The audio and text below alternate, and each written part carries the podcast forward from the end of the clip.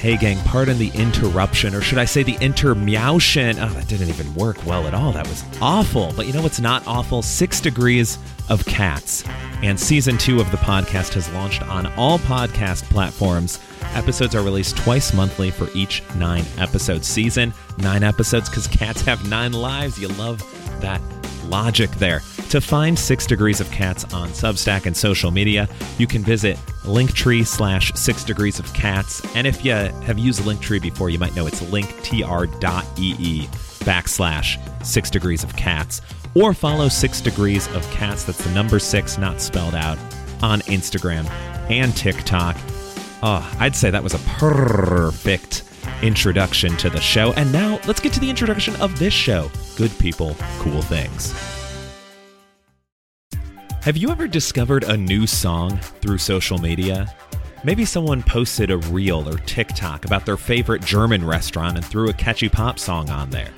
Perhaps someone shared an article on the best karaoke songs to do, no matter your skill level.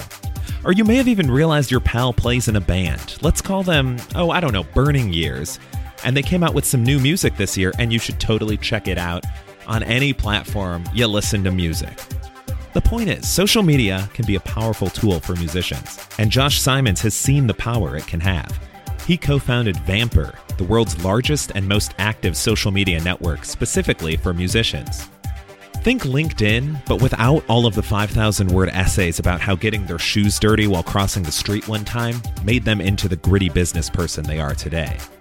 Josh knows what musicians want because he's had plenty of experience being one. He's spent more than a decade as an artist, songwriter, and producer, touring and working with folks like Carrie Underwood, Troye Sivan, and Travis Scott. Today, Josh heads the recently launched Vinyl Group. We're talking about that new venture, the power of horizontal networking, and Josh's worst gig as a touring musician. I'm Joey Held, this is Good People Cool Things, and here's my conversation with Josh Simons.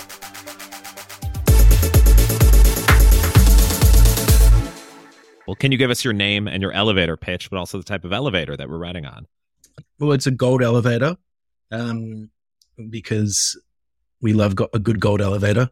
But my elevator pitch, we're now a part of a broader group of companies.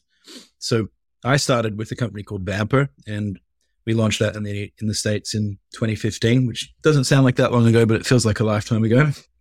And that really existed just to, in the early days, connect bass players with drummers and singers and producers and, kind of like a Tinder for musos. But it grew over time into more of a platform and had more utility, and we started getting into distribution and education and publishing and rights management. So it grew over time.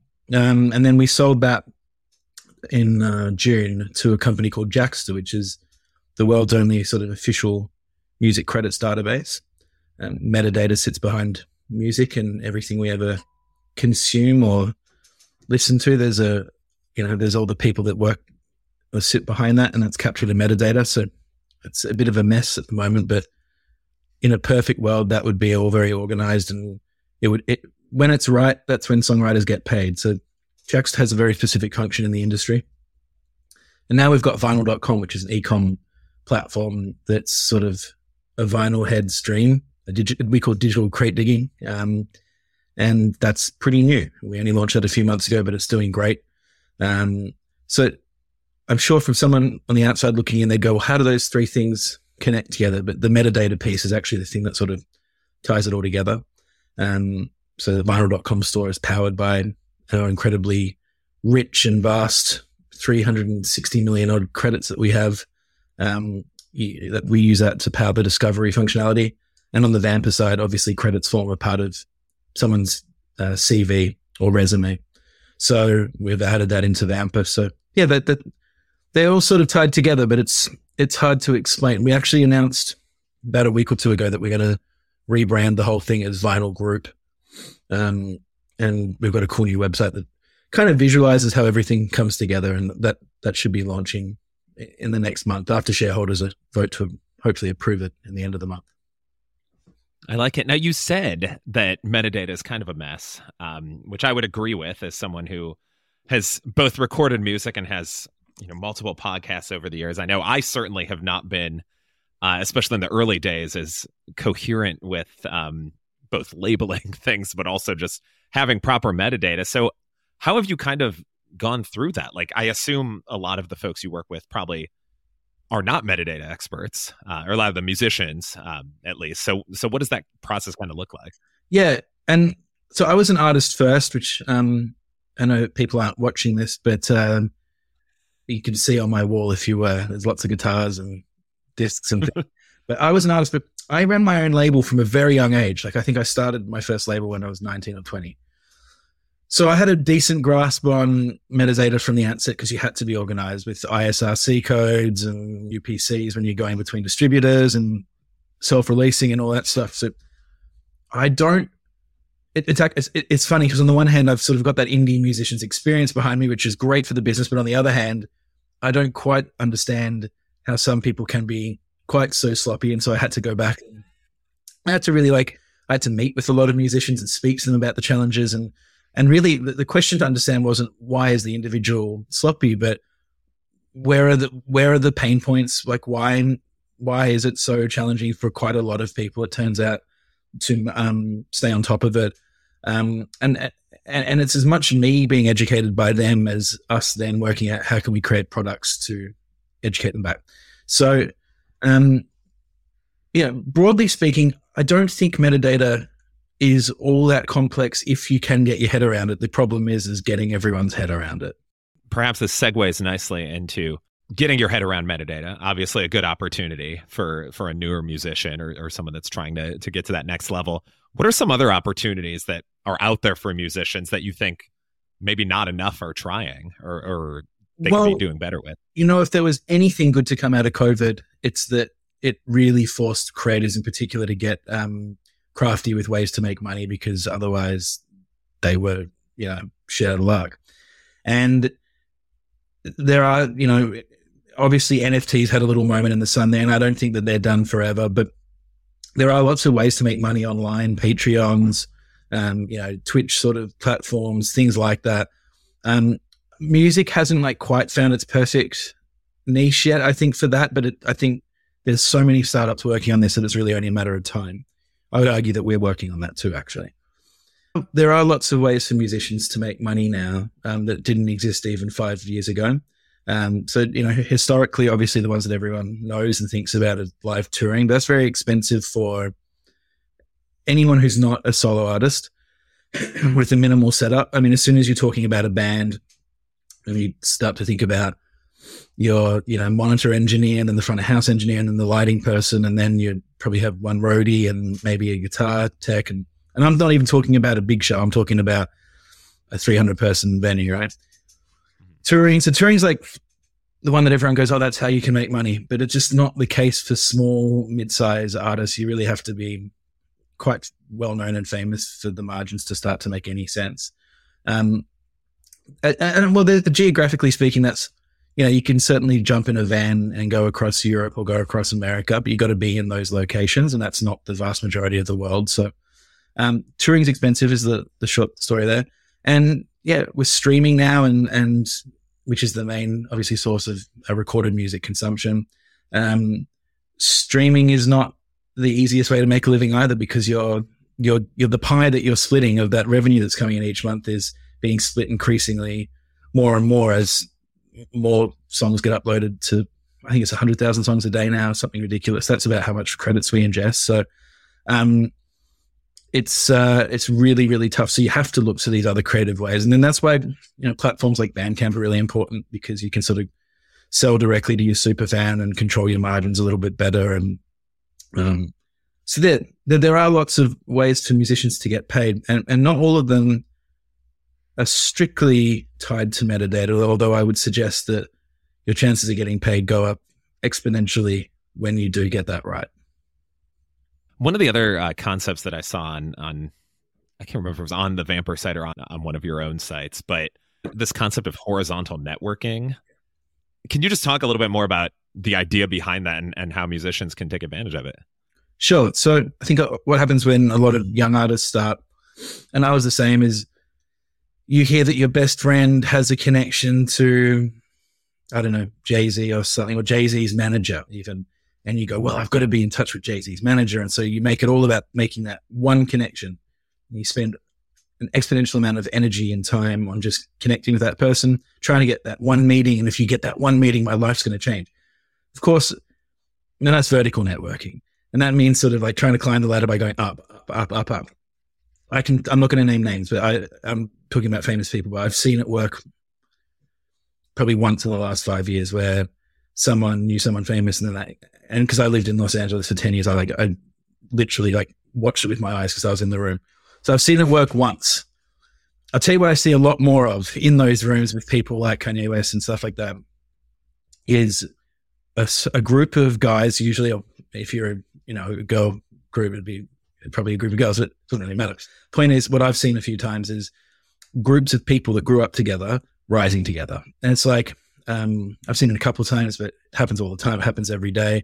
You think about Ariana Grande, still her main producer on most of her records is Tommy Brown, and they grew up together. They were childhood friends. You look at the people that Kanye has on the production of most of his albums, Noah, Anthony Kilhoffer, Mike Dean, all these guys have worked together through the years and risen together. So the point is the people who generally make it are the ones who invest in the relationships and the people around them, rather than investing all their energy into relationships that they don't actually have. And so you invest in the people around you, and it's the expression, a rising tide lifts all boats, or whatever the expression is. I think that's it. Yeah, that sounds right. So it only really takes one person in the group to succeed. And then if everyone sort of has this loyalty pact, it's a far more efficient way to guarantee yourself success. Also, what actually ends up, I'm oversimplifying it, but what ends up happening is one person gets a little break over here and then another person gets a break over there. But again, if you treat each other well and there's sort of we're all in this together and there's a commonality to that, typically speaking, you'll benefit from each other's success. And so it's kind of like a life hack to make it in the creative industry. And double down on your relationships that you already have. I lived in LA for a couple of years, and there were definitely some people who did what you were saying of the good elements of that, of hey, you're cool. We'll build off each other creatively, however. And then there'd be other people who are hey, I'd say this is more probably for movie folk than musicians, but they'd be hey, do you have an in the movie industry? And I'm I don't.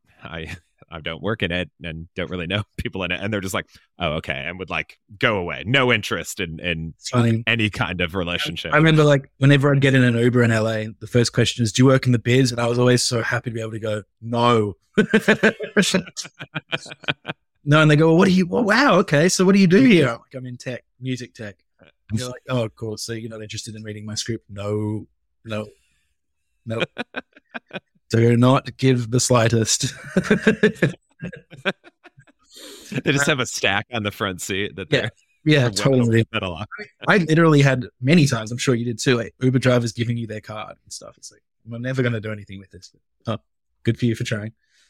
Yes, I thankfully lived in LA, I'd say, right at the beginning. I was there in 2010 and 2011 primarily, and a little bit into 2012. So thankfully, wasn't quite overrun to that level. I think I was still mostly taking cabs and it's pre-Uber driver share. Yeah, I think Uber 2013 when it really took off.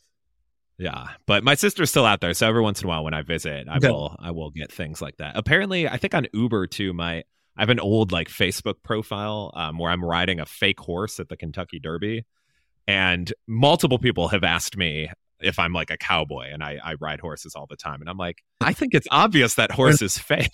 That's that life hack. It's treat people well, invest in the people who are already around you. But there's one other little bit that you can add to that, which is time and gain.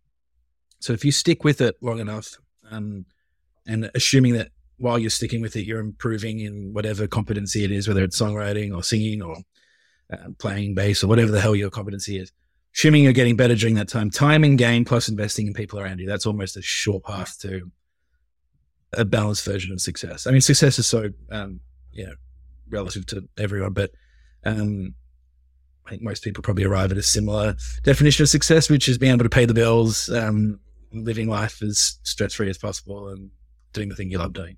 I know this is audio only, but we'll get a nice screenshot in before the end of this episode to get all of your accolades on the wall behind you. And I see at least two, it looks like two guitars on the wall. If not, oh yes, we've got several.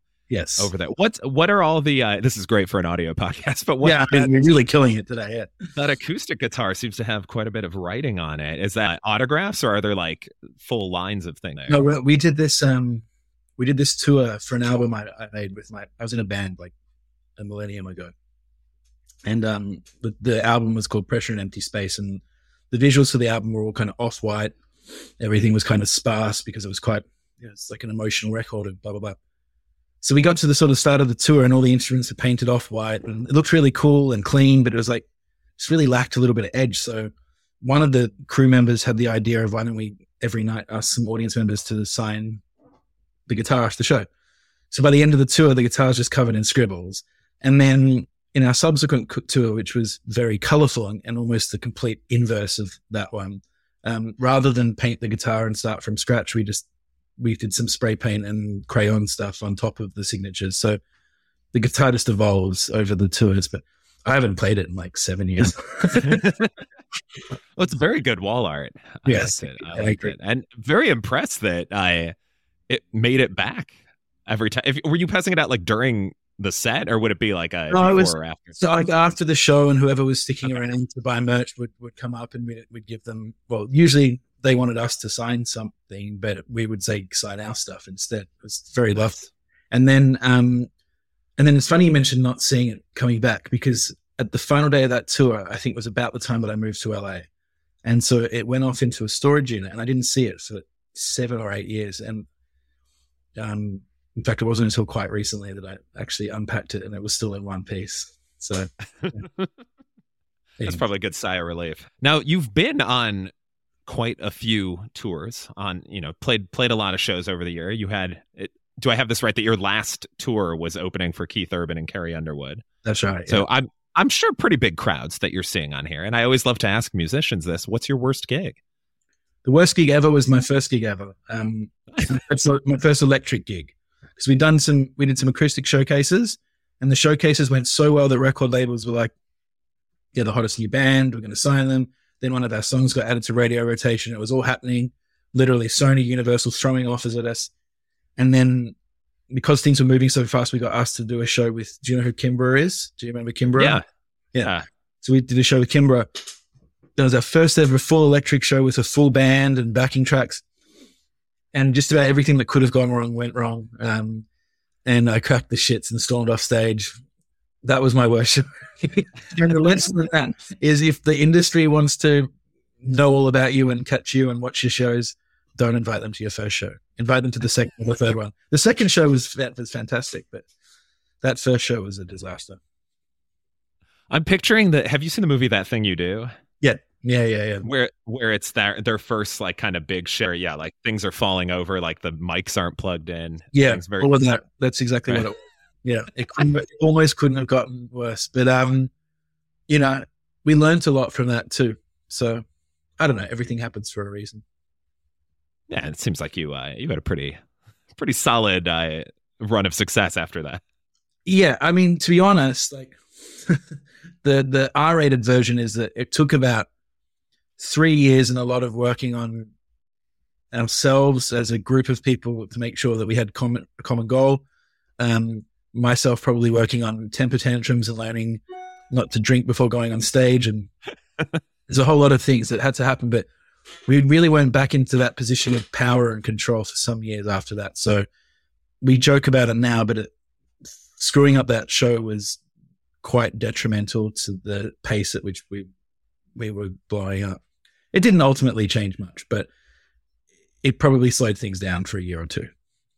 A question I always like to ask is a question you wish you were asked more frequently. So What inspires you to do what you do?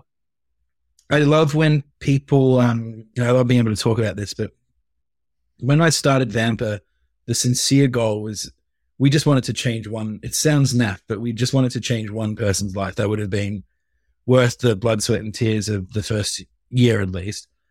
Since then, we've raised a pile more money and now there's commercial goals. But like the initial goal was quite literally like, we can make a sort of MVP product that can help connect some musicians around the world and they go on to make some money together or even just go on to have fun together. I've had a positive impact on someone's life, like that inspires me. And it'll feel like mission accomplished. Now we've done that millions and millions and millions of times around the world.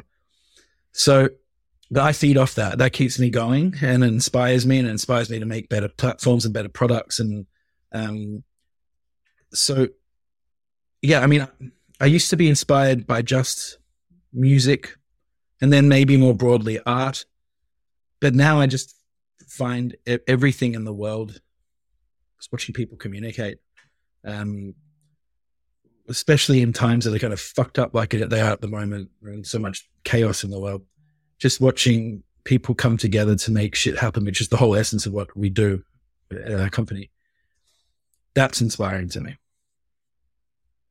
All right, Josh, you're almost off the hook here. All right. But we always like to wrap up with a top three.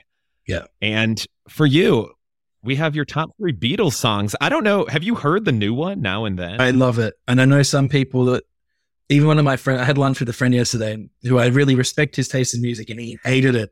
And he said, "Oh, it's bad, isn't it?" I was like, "Are you kidding me?" I was like, "It's not bad. I really genuinely liked it." But if he hears me saying it's great today, if he listens to this podcast, he'll give me some shit. But no, I really, I thought it was very emotional. I thought the video clip was beautiful by Peter Jackson. And I know some people go, "Why did they have to do anything? They could have just left their legacy alone." And that's always going to, there'll always be someone who says that. I'm always a fan of, pushing technology to its limits. So, obviously I work in tech, but, I just think it was a beautiful, if that's the last thing we ever get from the Beatles, it was a lovely way to end it. So yeah, I'm a big fan of the new one. It's the clearest I've ever heard John's vocals before. And I know, because it's mixed like a modern song. It's yeah. Mixed. Yeah. Oh, we could talk about this for hours. Okay. So, but that's not in my top three though. By far, my first is Something, which is a George song. And his songs are always pretty cool. My second one is Let It Be. That was a song that I played at my grandma's funeral on a church organ when I was about 10. I can't remember actually how, it doesn't matter how old I was, but I was young, and it just had a lasting impact on me. And it's in the key of C, so it's very easy to play. It's all white notes. And that's about as competent as I am on a piano. Yeah. And then probably I was trying to think about that, because I think I might choose 4. All right. So the Long and Winding Road is probably number 3, and then Get Back is another favorite too. So yeah. Excellent. Did you enjoy Get Back more after the documentary? Yes, and I had it in my head for like 5 months. I'd be walking down the street, "Go back." Me too. It's just like, man. Yeah, that documentary was fantastic, and I'm glad that it came out during the holiday season. And we actually had the time to take off work to get through it, because it was long. He got the brief, and then he's like, "We should give it the Lord of the Rings treatment." That one made me think too of, it's not the same thing, but the things that came out during COVID, where it was like The Last Dance was like one example of that, where it's like it got bumped up because it's like we need something, we need some sort of sports. And I was just thinking, like, man, if that came out any other time, like, would that have had? To a lesser extent, like Tiger King, which I never watched, but like that was a cultural phenomenon because, again, like we're all at home with nothing to do. Yeah. Like, just great timing. Yeah. There were a few nice byproducts of the pandemic that brought us together as humanity, but remotely. It's really strange. Like you're saying, like we were all at home watching the same series at the same time. There's not many other things in the world that would really force people to do that. So yeah, I'd be fascinated to see how the world feels. I mean, obviously people died. That was a huge tragedy. And because I think because of that saying, whatever we can do, and we did whatever. I mean, the vaccines were developed very quickly. Broadly, people took them. Obviously, there was a small group of people that didn't. Like, we did our part, right? But I'd be fascinated to see how historians look back on that period of, what were the net positives of that time? I think there'll be more than a few. Josh, you are officially off the hook. Thank you for taking the time to chat. If people want to learn more about you, about all the different things that you're doing, where can they find you? Yeah, so people can catch everything we're doing at vinyl.group. Fantastic. Well, Josh, thank you again for taking the time to chat. This was wonderful, and I feel like I need to get some more guitar art, because that's a great wall you got there. Do it. The hooks were from Amazon, and they're about $5 each. So, amazing! Anyone can do it. Amazing. Of course, we got to end with a joke, as we always do. You know, everyone told Beethoven he'd never be a musician because he was deaf, but did he even listen to them? Nah. Oh no. I know. Get after it today, people. Good People Cool Things is produced in Austin, Texas. If you were a fan of this episode, go ahead and hit that follow button. That helps more people hear the show. You can send me a message, joey@goodpeoplecoolthings.com. Thank you to all of the guests who have been on Good People Cool Things. You can check out all the old episodes via goodpeoplecoolthings.com. As always, thank you for listening, and have a wonderful day.